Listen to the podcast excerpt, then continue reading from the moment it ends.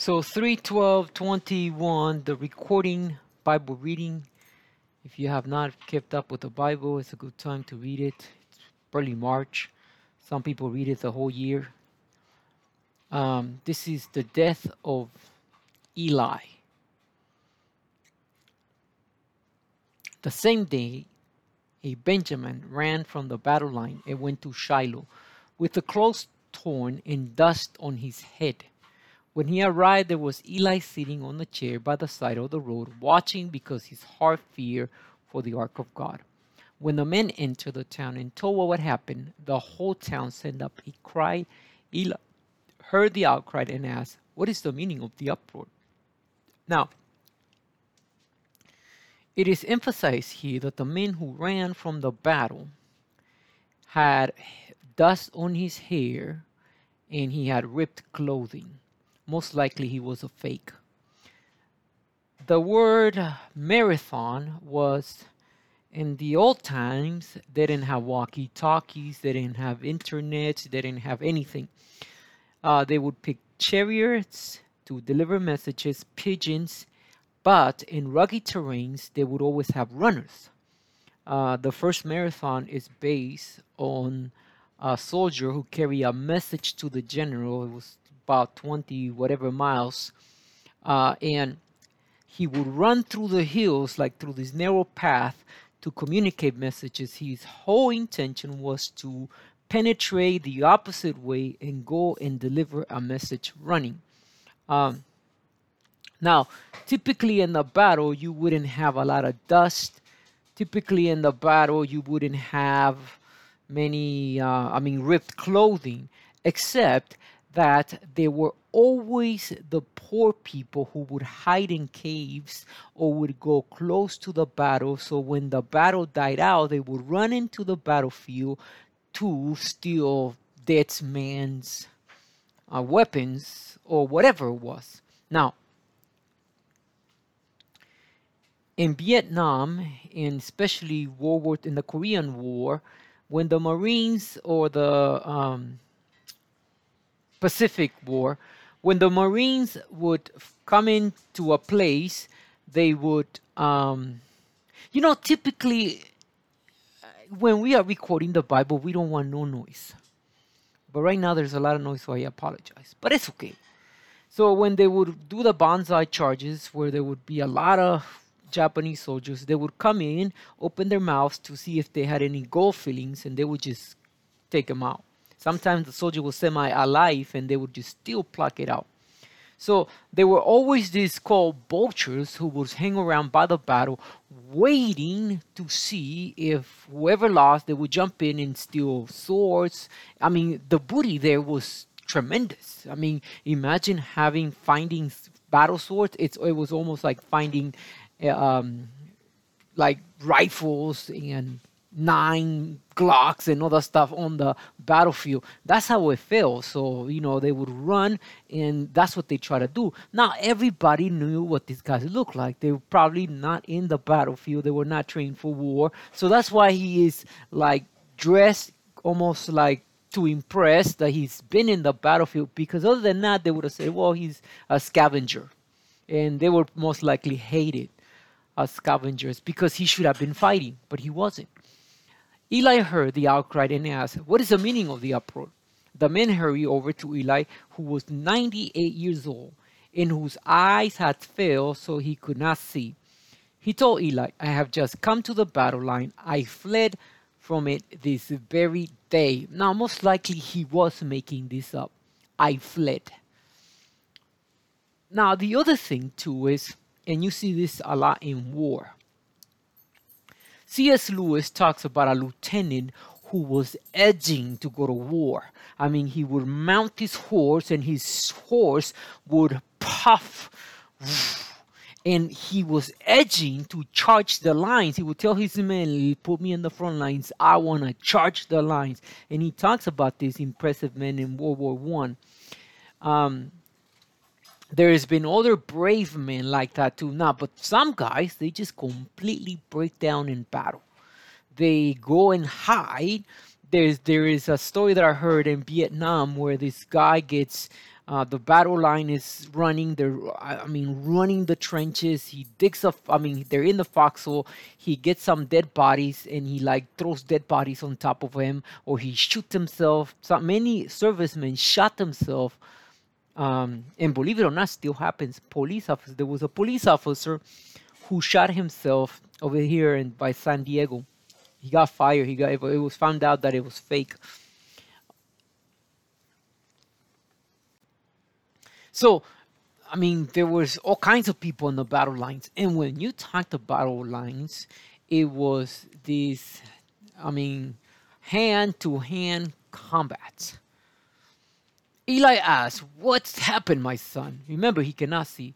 The man who brought the news replied, "Israel fled from before the Philistines, and the army has suffered heavy losses.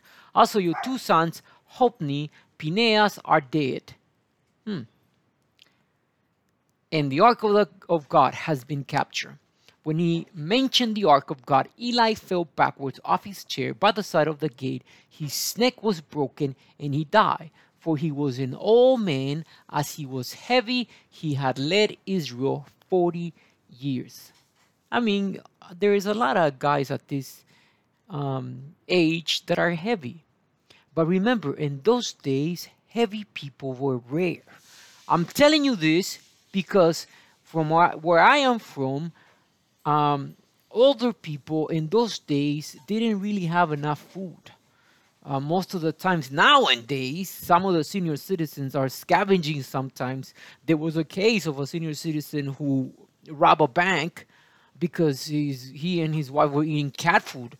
I find that really difficult to believe, except that the lady had... Um, terminal illness, and he was spending all his S S I money on the illness, and the only thing they had was cat food. So, I mean, that's something, that's what he said. I don't know. I think there is never an excuse of stealing or doing something evil to uh, obtain some special favor. We should trust God. His daughter-in-law, the wife of Phinehas, was pregnant and near the time of delivery. When she heard the news the, that the ark of God had been captured and that their father-in-law and her husband were dead, she went into labor and gave birth but was overcome by the labor pains. As she was dying, the woman attending her said, "Don't despair, you have given birth to a son," but she did not respond to it or pay any attention. She named the boy Ichabod. It means no glory. Now, if you have studied Hebrew, you would notice that this Ichabod name is very problematic. Um, some people think it means no glory. Other people think it means almost like, where is the glory? Remember, if um, you go to battle with an ark, the people think that it's going to bring you luck, and eventually you end up losing everything. You would think that that's not good. So you're asking like the question, where is God? So that's one thing. So I say this to you. God is not a lucky charm. People will say, well, I'm just going to become Christian and I'm going to go to battle at my work and everything is going to become good. This reminds me of a lady in India who was not a Hindu, or was she a Muslim? I think it was a Muslim or Hindu, where she uh, was of the lower caste. So again, there is different scholars who have agreed. The Codex um, translated as the, the glory of Israel, I mean, just... The, what the Bible says. Many of the translations are really good, uh, but now this Ichabod might have, must have been of importance because this is the only time that it's mentioned in the Bible. His mom dies in the process of having birth. Uh, so have you ever been to a cemetery? You look at the name of somebody. The other time I went to visit my dad, he's in the cemetery, and I looked at some of the pictures that were there. And I said, man, they were so young when they passed away, but God had a plan for them. And this is what the Bible teaches us. The glory has departed from Israel. King James. King James, uh, and this is way before the Bible was translated into English, was translated into German, but then there was a gentleman who wanted to translate it into English. They put him to the stake, they killed him. So the King James uh, hired seventy scholars out of his own money, which it came from the people. So the Bible belongs to the people, of course, because no king pays tributes to himself. So the money had to come from the English people. And he hired seventy scholars to translate that, what which we know as the King James. Um, Reina Valera, if you have never heard the story of Reina, Reina is the Spanish translation. So basically, every culture has a man who has their own translation of the Bible. Usually we name it after him. Um, King James. Reina was a priest. Valera was another priest, I think, or a preacher. And Reina wanted to translate the Bible into Spanish. And he saved his little money, and he was a really poor man. He paid the guy to print the book, but then the guy scammed him, and uh, he took off with his money. So Valera comes and helps him with writing this Bible. When I was in Mexico as a missionary, I worked with natives, and I encouraged them to tape, especially Nahuatl. Nahuatl is my original language, even though the Nahuatl from Mexico is completely a little bit different than the Nahuatl from El Salvador. But uh, they showed me some uh, Nahuatl words in Mexico. Chale means tortilla. And, uh, oh, Chale means sand, I think. Um, so I know the numbers in Nahuatl, I kind of forget, but some of these uh, guys, some of these languages is where I come from, and there's still a lot of natives who speak the original native languages. So um, I hope you like this preaching, and I hope you are interested in reading the Bible. Stay up with the Bible. Stay dedicated to learning what the Bible says. I have been close to death. I could tell you, almost dying. I looked up to heaven and I said to myself, what is the meaning, or what was the meaning of my life? Was it in education? I went to high school, then community college, then to the university, and then I got a master's degree. Now, I said, it's worthless. Worthless. What is the, or what was the meaning of my life now that I'm dying here? Then I thought about, I put in a list together, and I try to abide by that list. First, God. Second, family. Third is work. And fourth is church. Wait, wait, wait, wait. Church should be under. No, work. We spend most of our lives at work. So we have to use God, our family, and our principles to have an enjoyment of work. The only difference if I say, well, I'm not going to, I don't have time for God. I prayed every day, and I'm, I'm praying that I'll have a Sabbath off. I'm new at my work, that I may go praise God at church. That's one of the things that I like. And uh, so may the Lord bless you. May the Lord keep you. And if, uh, if you get, I'm still working on a webpage. I'm looking at different options here. So thank you. May the Lord keep you and shine his light upon you.